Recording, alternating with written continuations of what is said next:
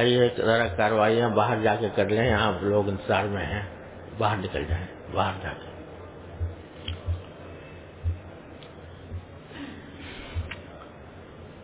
بسم اللہ الرحمن الرحیم۔ الحمد للہ رب العالمین۔ والصلاة والسلام على سيدنا مولانا محمد خاتم النبيين وعلى آله وأصحابه أجمعين وعلى كل من تبعهم بإحسان إلى يوم الدين. أما بعد، جو کتاب میں پڑھ رہا ہوں، اس میں آگے حضرت والا نے خدمت کے آداب بیان فرمائے۔ اور یہ بڑا ہی عظیم الشان باب ہے۔ کیونکہ خدمت کے معنی ہے کسی کی کسی کا کوئی کام کر دینا۔ کسی کا کوئی کام کر کے اس کو راحت پہنچا دینا۔ اس کا نام ہے خدمت۔ اور حدیث میں ربی کریم سرور عالم صلی اللہ علیہ وسلم نے اس کی بڑی عظیم فضیلت بیان فرمائی۔ ارشاد فرمایا کہ کان اللہ فی فی عون عبدہ ما کان فی عون اخی او کما قال صلی اللہ علیہ وسلم. کہ جب تک کوئی بندہ اپنے کسی بھائی کی مدد کرنے میں مشغول رہتا ہے، تو اللہ تبارک و تعالی اس کی مدد میں مشغول رہتے ہیں۔ یہ کوئی معمولی فضیلت کی بات نہیں ہے۔ جب تک کوئی بندہ دوسرے کی کسی مدد میں مشغول ہے، اللہ جل جلالہ اس بندے کی مدد میں مشغول ہوں گے۔ اور مدد کا لفظ بالکل عام ہے۔ یعنی ہر مقصود میں مدد، ہر کام میں مدد۔ اللہ تبارک و تعالیٰ کی حاصل ہو۔ اور ایک دوسری حدیث میں رسول کریم صلی اللہ علیہ وسلم کا ارشاد ہے، جب آپ صدقے کی فضیلت بیان فرما رہے تھے، ایک مرتبہ صحابہ کرام کے سامنے، تو صحابہ کرام میں سے بعض حضرات نے عرض کیا کہ رسول اللہ، جس کے پاس کچھ مال نہ ہو صدقے کا، تو وہ کیا کرے؟ وہ صدقے کی فضیلت کیسے حاصل کرے؟ تو آپ نے متعدد چیزیں بیان فرمائی۔ اس میں سے ایک بات یہ فرمائی کہ او تسنا لخرق یعنی لفظ ترجمہ اس کا یہ ہوگا کہ کسی اناڑی کا کوئی کام بنا دو۔ اناڑی یعنی وہ شخص جس کو کوئی کام آ نہیں رہا، اس سے ہوا کیا نہیں جا رہا، وہ جانتا نہیں۔ اس کام کو اور تم اس کا کام کر دو تو یہ بھی وہ صدقے کی فضیلت رکھتا ہے۔ ایک آدمی ہے، اس سے گرہ نہیں کھل رہی، کوئی گرہ لگی ہوئی ہے، وہ کھل نہیں رہی۔ اس کو نہیں آتا، مجھے بھی نہیں آتا۔ تو کوئی اللہ کا بندہ دوسرا آ جاتا ہے، اس کو کھول دیتا ہے۔ تو یہ بھی تصنا اخرق میں داخل ہے کہ جس کو کوئی کام نہیں آ رہا، اس کا کوئی کام تم نے کر دیا۔ یہ بھی صدقہ ہے۔ اور اس سے آپ میں بیان فرمایا کہ وہ صدقات کے فضائل ہیں۔ جب تمہارے پاس کوئی اور صدقہ پیسے، روپے پیسے کا صدقہ دینے کے لیے نہ ہو یا موقع نہ ہو، اس وقت میں یہ کام کر دو گے تو اس میں بھی تمہیں صدقہ ملے گا، وہ ثواب ملے گا۔ غرض دوسرے کی خدمت کسی بھی عنوان سے ہو، یہ عظیم نعمت ہے، بہت بڑی عظیم عبادت ہے۔ لیکن بسا اوقات ہم کرتے رہتے ہیں، کرتے ہیں کبھی، لیکن دھیان نہیں ہوتا کہ ہم یہ کام اللہ جل جلالہ کے رضا کے خاطر کر رہے ہیں۔ یہ دھیان پیدا کر لو تو اسی میں وہ عبادت بھی بن جائے گی اور اس سے انشاءاللہ دوہرا اجر حاصل ہوگا۔ یہاں میں پہلے ایک حضرت والا نے بہت سارے آداب بیان فرمائے ہیں۔ ان سے پہلے میں اپنے حضرت حضرت عارفی قدس اللہ تعالیٰ کا ایک ملفوظ سنا دوں، بڑا ہی کام کا۔ بڑا ہی کام کا۔ اللہ تعالیٰ اسے سمجھنے کی توفیق عطا فرمائے۔ اور اس کو اپنے دل میں اتارنے کی توفیق عطا بڑی عجیب بات ارشاد فرمائی میں۔ جب بھی اس کا خیال آتا ہے، کوشش تو کرتے ہیں، اللہ تعالیٰ عمل کرنے کی توفیق بھی دے۔ لیکن جب بھی خیال آتا ہے تو بڑی عظیم بات ہے، کاش کہ ہمارے دلوں میں اتر جائے۔ وہ ایک مرتبہ انہوں نے ارشاد فرمایا کہ دنیا کے اندر جو لڑائی جھگڑے ہوتے ہیں اور رسا کشی ہوتی ہے۔ وہ ساری عام طور پر ہوتی ہے مخدوم بننے کے لیے۔ کوئی عہدہ حاصل کرنا ہے۔ اس عہدے پر لڑائی ہوتی ہے۔ وہ کہتا میں کر لوں، وہ کہتا میں کر لوں۔ مجھے مل جائے مجھے عہدہ مل جائے۔ وہ کہتا مجھے عہدہ مل جائے۔ اور ہماری تو ساری، ہمارے زمانے کی ساری سیاست جو ہے اسی پر اس کا پہیہ گھوم رہا ہے۔ کہ ہر آدمی جو ہے وہ آگے بڑھ کر کوئی عہدہ حاصل کرنا چاہتا ہے اور اس کے لیے وہ کام کرتا ہے کہ جو کبھی کسی زمانے میں اگر ذکر کیا جاتا کہ لوگ ایسا کریں گے تو لوگ اس کے اوپر تھو تھو کرتے کہ یہ کیسے، کیسی بری بات ہے۔ مگر آج اس کو بڑا اعزاز کر کے اعزازی اعزاز کے طور پر کیا جاتا ہے کہ کوئی آدمی کھڑا ہو جاتا ہے انتخابات میں۔ مجھے یہ بنا دو، فلاں عہدہ دے دو۔ اور اپنے فضائل و مناقب بے تحاشا بیان کرتا ہے۔ میں ایسا ہوں اور ایسا ہوں اور ایسا ہوں اور یہ کر دوں گا اور وہ کر دوں گا اور دنیا بدل دوں گا، تقدیر بدل دوں گا۔ یہ دعوے کرتا ہے۔ اور جو مخالف ہے اس کی برائیاں بیان کرتا ہے، اس میں اہلیت نہیں ہے، وہ صلاحیت نہیں ہے، وہ فلانا ہے، وہ خائن ہے، وہ غدار ہے، وغیرہ وغیرہ۔ تو دوسروں کی برائی اور اپنی اچھائی بیان کر کے اس عہدے کی حاصل کرنے کی فکر کرتے اگر کوئی رہ گیا تو یا تو سمجھتا ہے کہ بھائی میں ناکام ہو گیا اور یا دوسرے کے اوپر الزام ڈالتا ہے کہ بھائی اس نے میرے ساتھ زیادتی کی ہے۔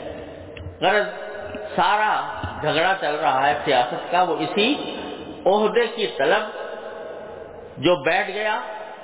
اس کو یہ فکر ہے کہ آگے میں کس طرح بیٹھا رہوں گا۔ اور جو اتر گیا، جو باہر نیچے نیچے ہے، اس کی فکر کس طرح اس کو اتاروں اور میں پہنچ جاؤں۔ تو ساری دوڑ دھوپ جو ہے وہ عہدوں کے حاصل کرنے کے اوپر مرتکز ہے ہماری سیاست میں۔ اور سیاست تو ہے ہی اور چیزوں میں بھی۔ ہر ایک آدمی یہ چاہتا ہے کہ میں بڑا بن جاؤں، میں بڑا بن جاؤں، مجھے بڑا اکرام ہو جائے، میرا اعزاز حاصل ہو جائے، مخدوم بن جاؤں۔ اس کے اوپر کیا ہوتا ہے؟ اگر فرض کرو کسی طرح مار دھاڑ کے، کسی طرح تم پہنچ گئے اس کسی منصب کے اوپر تو ایک تو یہ ہوگا کہ جو نہیں پہنچے وہ بہت سے حسد کریں گے اور کوئی مخالفت کرے گا، کوئی پیچھے پڑ جائے گا۔ خود تمہیں خطرہ لگا رہے گا کہ پتہ نہیں کب یہ میں، میرے، یہ کرسی میرے نیچے سے نکل جائے۔ اسی میں مبتلا رہو گے اس غم کے اندر۔ اور ہزار دوڑ دھوپ کرنی الگ پڑے گی۔ حضرت فرماتے تھے، اللہ تعالیٰ ان کے درجات بلند فرمائے کہ میں تمہیں ایک ایسا عہدہ بتاتا ہوں جسے حاصل کرنے کے لیے کسی کی مدد کی ضرورت نہیں ہے۔ اور دنیا کے عہدے ہیں نا، ان عہدوں کو حاصل کرنے کے لیے مدد کی ضرورت ہے۔ بادشاہ بننے کے لیے، اسمبلی کا ممبر بننے کے لیے میونسپلٹی کا ممبر بننے کے لیے ووٹر چاہیے، ووٹروں سے بھیک مانگنی پڑتی ہے، مجھے ووٹ دو، مجھے ووٹ دو۔ تو کسی اور منصب اختیار کرنا ہے تو اس کے جو اہل حل و عقد ہیں، ان کے پیچھے پڑنا پڑتا ہے کہ بھائی مجھے بنا دو۔ خود اپنے اختیار میں ہے نہیں یا خود جا کے بیٹھ جائے۔ اپنے اختیار میں تو ہے نہیں۔ دوسروں سے مدد مانگنی پڑتی ہے۔ تمہیں ایسا عہدہ بتاتا ہوں جس میں کسی سے مدد مانگنے کی ضرورت نہیں خود بخود بن سکتے ہو، اس عہدے پر پہنچ سکتے ہو۔ اور اگر وہ عام عہدوں میں یہ ہوتا ہے کہ جب کوئی بیٹھ گیا تو دوسرا مخالفت کرتا ہے، کیوں بیٹھا یہ؟ اس کو اتارو۔ تو ایسا عہدہ بتاتا ہوں جس میں کوئی تم سے اتارنے کی کوشش نہیں کرے گا۔ جب دوسرے، دنیا کے عہدوں میں یہ ہوتا ہے کہ عہدہ تمہیں ملا تو دنیا کے لوگ حسد کرتے ہیں۔ کہ یہ بڑھ گیا، آگے یہ آگے نکل گیا اور میں پیچھے رہ گیا، تو یہ کسی طرح اترے، میں چڑھوں تو میں ایسا عہدہ بتاؤں جس میں کوئی تم پر حسد نہیں کرے گا۔ دنیا کے عہدوں میں یہ ہوتا ہے کہ ہر وقت خطرہ رہتا ہے کہ پتا نہیں یہ عہدہ میرے پاس سے کب چلا جائے۔ میں تمہیں ایسا عہدہ بتاتا ہوں کہ کبھی نہیں جائے گا جب تک تم چاہو گے رہے گا تمہارے پاس۔ جب تک چاہو گے رہے گا۔ وہ عہدہ کیا ہے کہ خادم بن جاؤ۔ خادم بن جاؤ۔ خادم کا عہدہ اختیار کر لو۔ اور مخدوم بننے کی حوث دل سے نکال۔ جس دن خادم بن گئے تو خادم خود سے بن جاؤ گے کسی دوسرے کے کی مدد کی ضرورت نہیں۔ نہ کسی سے بھیک مانگنے کی ضرورت ہے، نہ کسی سے ووٹ مانگنے کی ضرورت ہے۔ نہ کسی سے سفارشیں کرانے کی ضرورت ہے، نہ کسی کسی کے پاس درخواست دینے کی ضرورت ہے۔ خود بن جاؤ گے خادم۔ اور اگر بن گئے تو کوئی تم پہ اور حسد بھی نہیں کرے گا۔ یہ ایسا منصب تم نے اختیار کر لیا کہ اس پر کوئی حسد بھی نہیں کرے گا۔ کوئی تمہیں اتارنے کی کوشش بھی نہیں کرے گا۔ اور نہ تمہیں یہ فکر ہوگی کہ یہ میرے پاس سے نکل جائے گا کسی وقت۔ ساری زندگی مرتے دم تک اس عہدے پر سرفراز رہو گے۔ خادم بن۔ جاؤ عجیب بات ارشاد فرمائی اور اللہ تعالی ہمیں ہمارے دلوں میں اتار دے اس پر عمل کی بھی توفیق عطا فرمائے۔ خادم بن جاؤ۔ خادم کے معنی کیا ہے کہ جو کام میرے ذمے میں کسی دوسرے کا جو کام میرے ذمے یا فرض ہے یا وہ میں کر سکتا ہوں، وہ کروں۔ خدمت کی شانیں مختلف ہوتی ہیں۔ خدمت کے انداز مختلف ہوتے ہیں۔ خدمت کی نوعیتیں مختلف ہوتی ہیں۔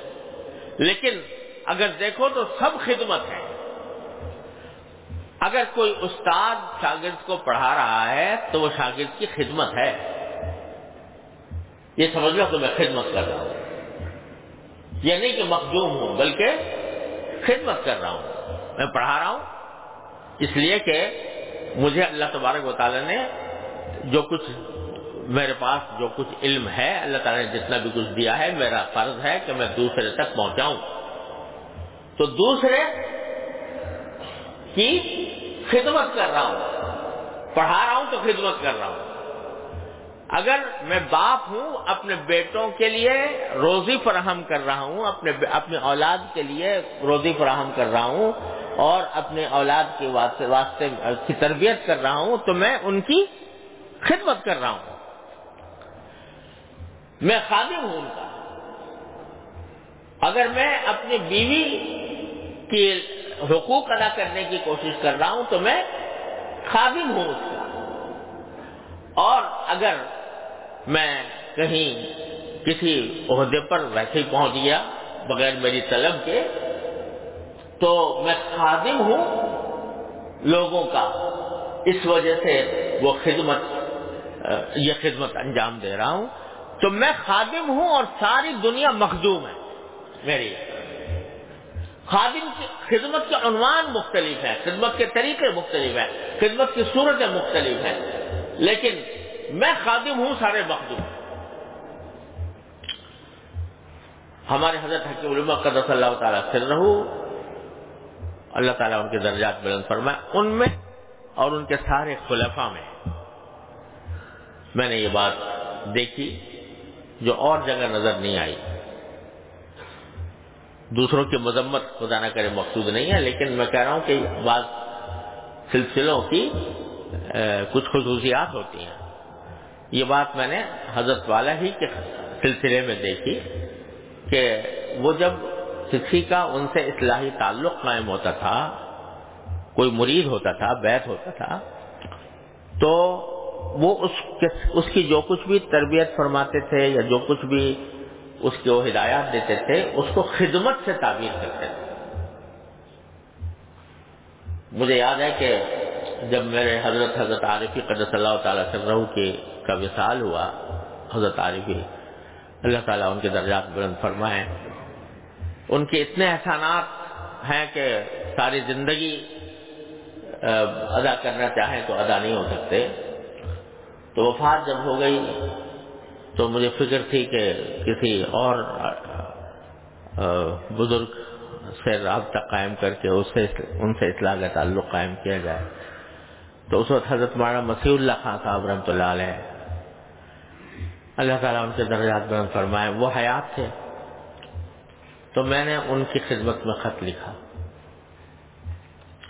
اور یہ کیا کہ حضرت حضرت عارف قدر اللہ تعالیٰ کے وفات کے بعد اپنے آپ کو بے سہارا سا محسوس کرتا ہوں اور اصلاح کا اتنے عرصے حضرت کے ساتھ تعلق رہا، مگر اپنی حالت جو کچھ ہے، وہ ویسی کی ویسی ہے۔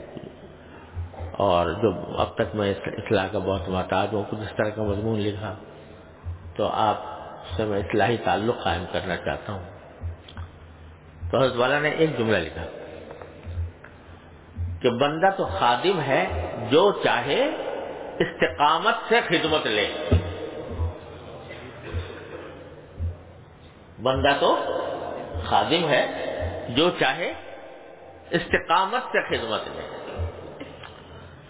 تو ایک طرف وہ حضرت والا ہی کہ میں کہنا سلسلے کی یہ بات ہے کہ اپنے اپنے آپ کو اپنے مریدین کا بھی خادم سمجھتے تھے کہ ہم میں تو بندہ تو خادم ہے، خدمت کرتا ہے، لیکن اشارہ یہ دے دیا، جملہ یہ فرمایا کہ بندہ تو خادم ہے، جو چاہے استقامت سے خدمت لے۔ اشارہ یہ دے دیا کہ بھائی میں تو میں تو خدمت کے لیے تیار بیٹھا ہوں یہاں پر۔ میرا تو کام ہی ہے کہ خدمت کروں۔ لیکن یہ خادم پر موقوف ہے کہ جتنی استقامت کا مظاہرہ کرتا ہے خدمت لینے میں۔ تعلق رکھتا ہے کہ نہیں رکھتا؟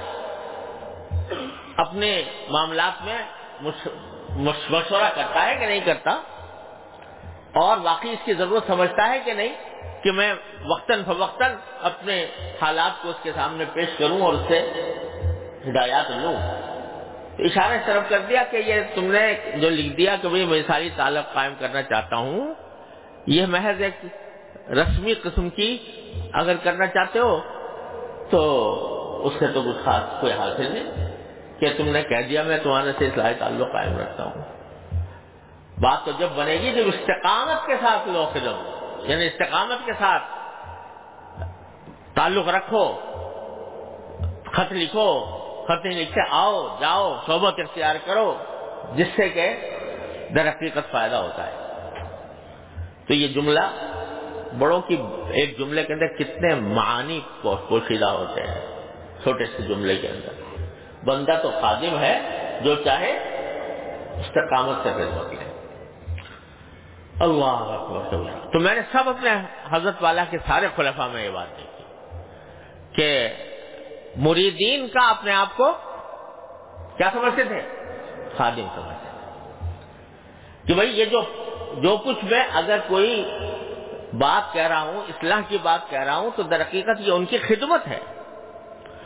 اور خادم ہونے کے لحاظ سے مجھے بس یہی سمجھتے تھے کہ میں خادم ہوں۔ لہٰذا جب پتا جب یہ سوچ لیا کہ میں خادم ہوں، تو بتاؤ کہاں سے وہ پیری کا تم تراپ آئے؟ کہاں سے وہ مشیقت کا انداز آئے کہ اپنے آپ کو بڑا سمجھا ہوا ہے شیخ ہیں اور پیر ہیں اور ان کے ساتھ ایک مریدین کا قافلہ چل رہا ہے اور شان بنی ہوئی ہے اور ایک جبا قبا لگا ہوا ہے۔ تو یہ اس کا تصور ہی نہیں، نہ اس کا کچھ خیال ہے، نہ اس کی کوئی فکر ہے۔ کیوں؟ اس لیے کہ میں تو خادم ہوں۔ تو سارے جھگڑے مخدوم بننے میں۔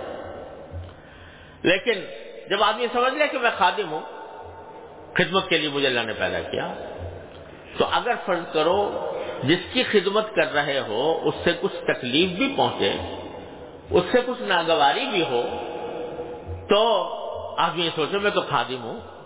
تو خادم ہونے کے لحاظ سے میں میں تو مجھے تھوڑی سی تکلیف بھی اگر پہنچ رہی ہے تو پہنچے۔ لیکن میں تو اللہ کے لیے خدمت کر رہا ہوں۔ پتہ نہیں میں نے ہفتے والے ماجد قدر صلی اللہ تعالیٰ اس سے کتنی مرتبہ یہ واقعہ سنا۔ اللہ اکبر وہ فرماتے تھے، اپنے استاد حضرت مولانا اعزاز علی صاحب رحمۃ اللہ علیہ کے بارے میں۔ حضرت مولانا اعزاز علی صاحب رحمۃ اللہ علیہ دارالعلوم دیوبند کے بڑے عظیم استاد تھے طلبا تو سب جانتے ہیں، ان کے حادثوں سے کتابیں ہماری بھری ہوئی ہیں۔ تو وہ شیخ الادب کے نام سے مشہور تھے دارالعلوم دیوبند کے اندر۔ حضرت والد ماجد میرے والد ماجد رحمۃ اللہ علیہ کے بھی استاد تھے۔ ایک مرتبہ کسی جگہ سفر پر جانا تھا۔ تو جب سفر پر جانے کا نظم بنا حضرت والد صاحب بھی اس میں شامل تھے اور حضرت مولانا علی صاحب کچھ اور اساتذہ بھی تھے جو حضرت کے شاگرد ہی تھے تقریباً۔ ہو سکتا ہے کوئی برابر کے بھی ہوں، مجھے یاد نہیں۔ تو جب چلنے لگے تو حضرت مولانا علی صاحب نے فرمایا، بھائی، سفر پر جا رہے ہو تو اپنے میں سے کسی کو امیر بنا لو۔ امیر بنا لو۔ کیونکہ حدیث میں رسول کریم صلی اللہ علیہ وسلم کی یہ سنت بتائی گئی ہے۔ آپ نے یہ ہدایت ادا فرمائی ہے کہ جب سفر پر جاؤ، کئی لوگ جا رہے ہو تو ان میں سے کم از کم کوئی کسی ایک آدمی کو اپنا امیر بنا۔ تو ہم نے، میں نے عرض کیا، حضرت ہم نے، میں نے عرض کیا کہ حضرت، امیر تو بنے بنائے ہیں امیر بنانے کی کیا بات ہے؟ بنے بنائے ہیں یعنی آپ کہا کہ مجھے بنانا چاہتے ہو؟ تو حضرت صاحب نے فرمایا کہ جی ہاں سبھی ظاہر ہے، اور کون آپ کی موجودگی میں امیر بنے گا؟ کہا اچھا ٹھیک ہے، میں امیر بن جاتا ہوں۔ مگر امیر وہ ہوتا ہے جس کے ہر حکم ماننا پڑتا ہے۔ اطاعت کرنی ہوتی ہے۔ تو اطاعت کرو گے؟ حضرت صاحب فرماتے ہیں جی حضرت، اور کیا؟ اطاعت کریں گے انشاءاللہ، جو جو کچھ حکم ہوگا انشاءاللہ اس کی اطاعت کریں گے۔ کہا کہ اچھا، سمجھ ٹھیک ہے۔ اب اسٹیشن پر پہنچے تو ریل کے انتظار تھا۔ ریل آنے والی تھی۔ جب ریل آ گئی، آ کر کھڑی ہو گئی، تو حضرت مولانا نے جتنے اپنے ساتھیوں، ساتھی تھے، ان کا سامان جو ہے، ایک کا سر پہ رکھا، ایک کا کندھے پہ رکھا، ایک کا ہاتھ میں پکڑا اور لے کے چلنا شروع کیا۔ ہم نے کہا، حضرت، یہ یہ کیا ہم لوگ موجود ہیں؟ خادم، ہم اٹھائیں، ہر ایک آدمی اٹھانے کے لیے آگے رکھنا امیر کا حکم ماننا ہوگا۔ امیر کا حکم ماننا ہوگا۔ تو اب وہ پہلے کہہ چکے ہیں کہ امیر کا حکم مانیں گے۔ اپنا زبردستی چھینے تو مشکل۔ اور نہ کرے تو استاد ہیں، بڑے ہیں، شیخ ہیں، اور وہ اٹھا کے لے جا رہے ہیں سامان۔ اب ہر مرحلے پر کہتے سارے سفر میں امیر بنا کے بچتا گئے ہم۔ کہ ان کو جہاں سفر میں کوئی مسئلہ محنت کا پیش آتا، وہ آگے بڑھ کے اور وہ کام کرنے کی کوشش کرتے۔ اپنے شاگردوں کے ساتھ۔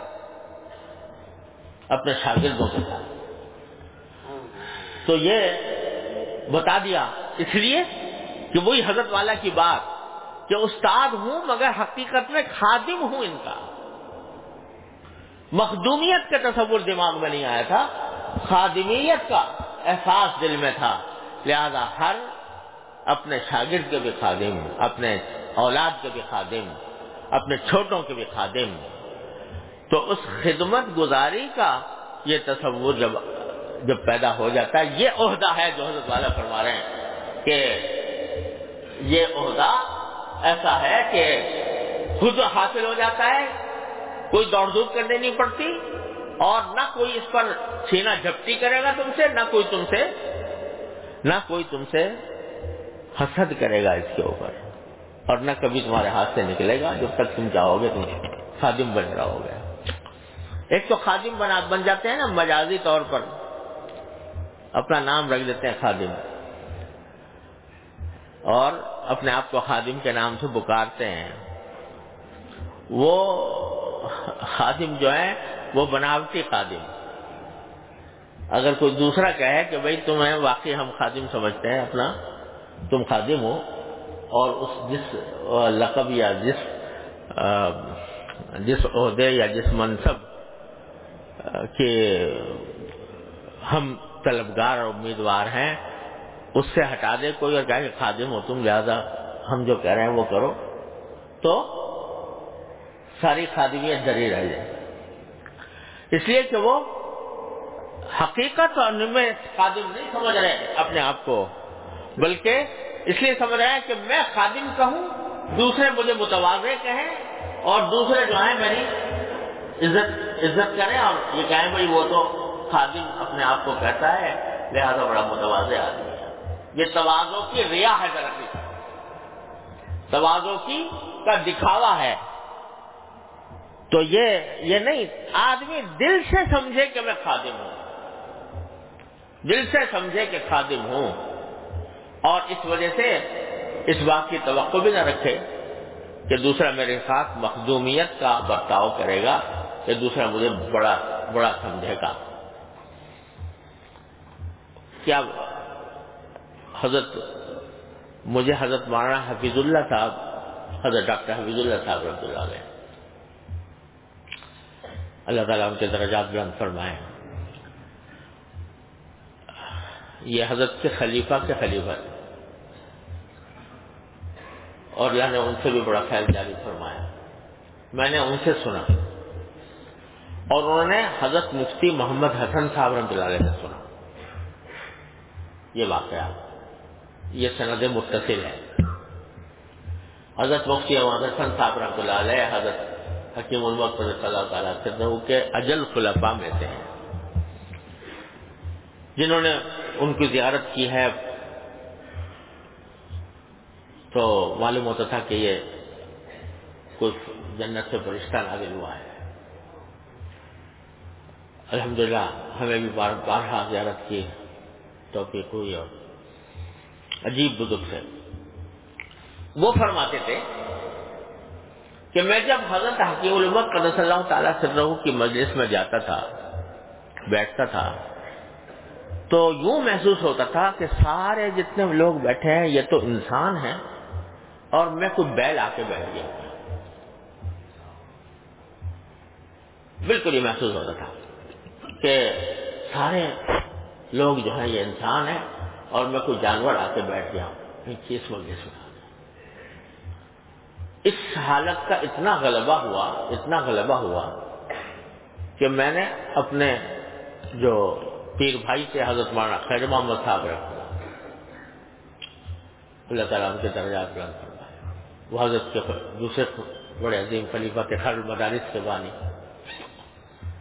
تو وہاں پر خانقاہ میں جہاں حضرت کے پاس لوگ جایا کرتے تھے، چھوٹے چھوٹے حجرے بنے ہوئے تھے، کچے۔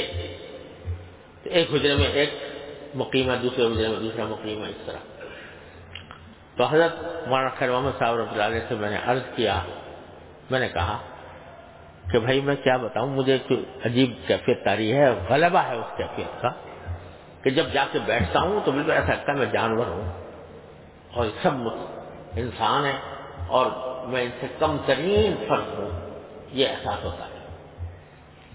پتہ نہیں یہ بات، یہ حالت اچھی ہے، بری ہے؟ سمجھ میں نہیں آ رہا۔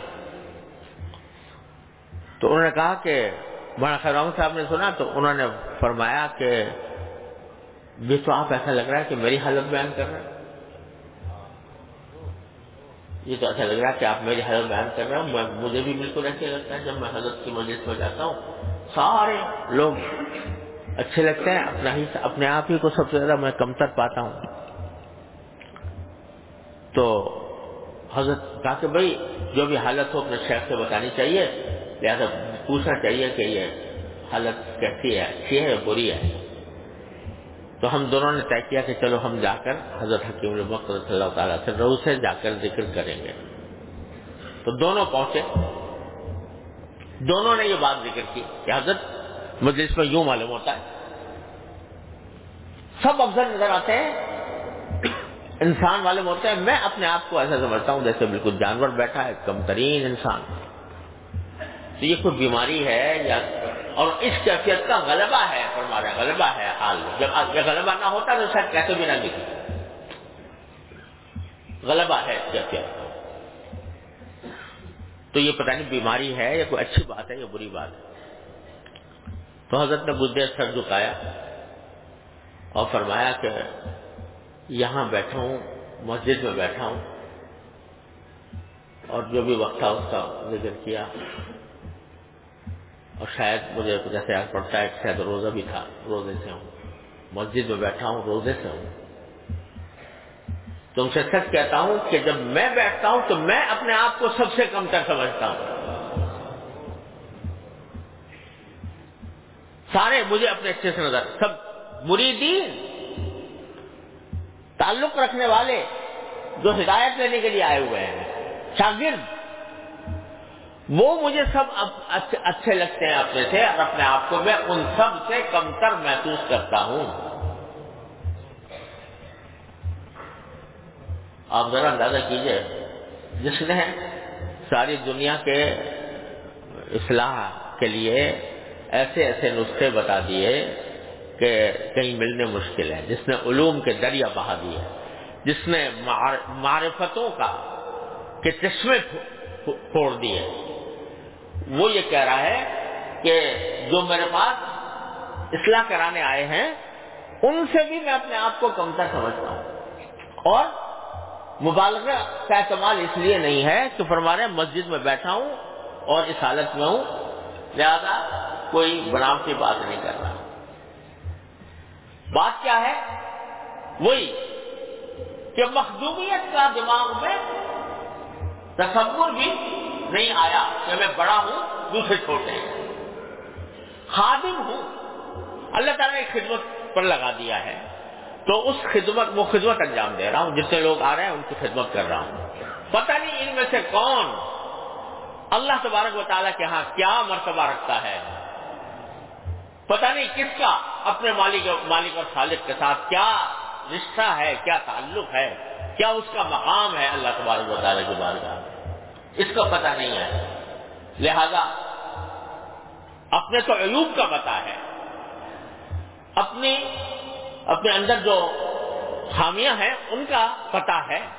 دوسرے کا تو پتہ نہیں کہ اس کا اللہ تعالی کے ساتھ کیا تعلق ہے۔ اس واسطے سب اپنے سے افضل نظر آتے ہیں۔ یہ ہے، جب آدمی اپنے آپ کو خادم سمجھتا ہے اور مخدومیت کا خناس دل سے نکلتا ہے۔ تو پھر وہ در حقیقت اس کی کیفیت یہی ہو جاتی ہے۔ بعض اوقات اپنے زیر تربیت شخص کو ڈانٹنا بھی پڑتا ہے۔ اس پر غصے کا اظہار بھی کرنا پڑتا ہے۔ مگر وہ بھی خدمت ہوتی ہے۔ اور حضرت والا ہی نہیں فرمایا کہ میں آپ سے سچ کہتا ہوں کہ جب کسی کو تربیت کی خاطر ڈانٹتا ہوں جس کو ڈانٹ رہا ہوتا ہوں، کسی تربیت، کیونکہ تربیت کرنے آیا، اس کی خدمت یہ ہے کہ اس کو بتایا جائے، اس کی اس کی غلطیوں پر متنوع کیا جائے۔ یہ اللہ تعالیٰ کی طرف سے خدمت مجھے سونپی گئی ہے۔ لہذا میں اس خدمت کے تحت اس کو کبھی ڈانٹتا ہوں۔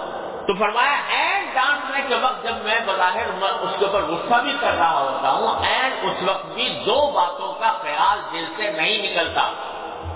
ذرا ہوش گوش سے سنیے۔ جب ڈانٹ رہا ہوتا ہوں تو دو باتوں کا خیال اس وقت بھی دل سے نہیں نکلتا۔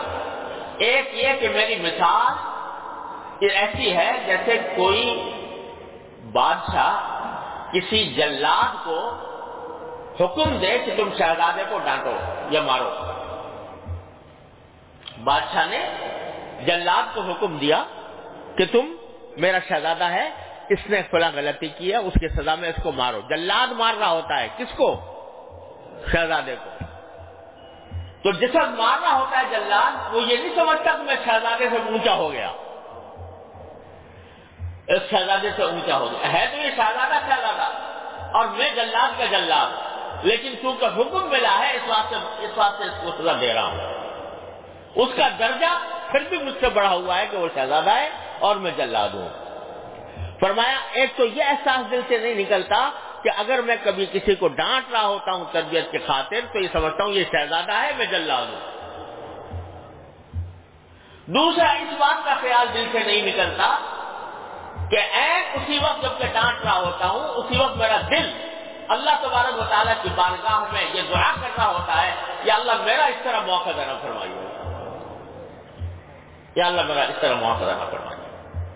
زبان سے الفاظ ڈانٹ کے نکل رہے ہیں لیکن دل میں اپنے اپنے کمتر ہونے کا احساس اور دوسرے اللہ تبارک و تعالیٰ اسی لمحے اللہ تبارک و تعالیٰ کے سامنے یہ دعا کہ یا اللہ مجھے میرا اس طرح موقع دینا فرمائیے۔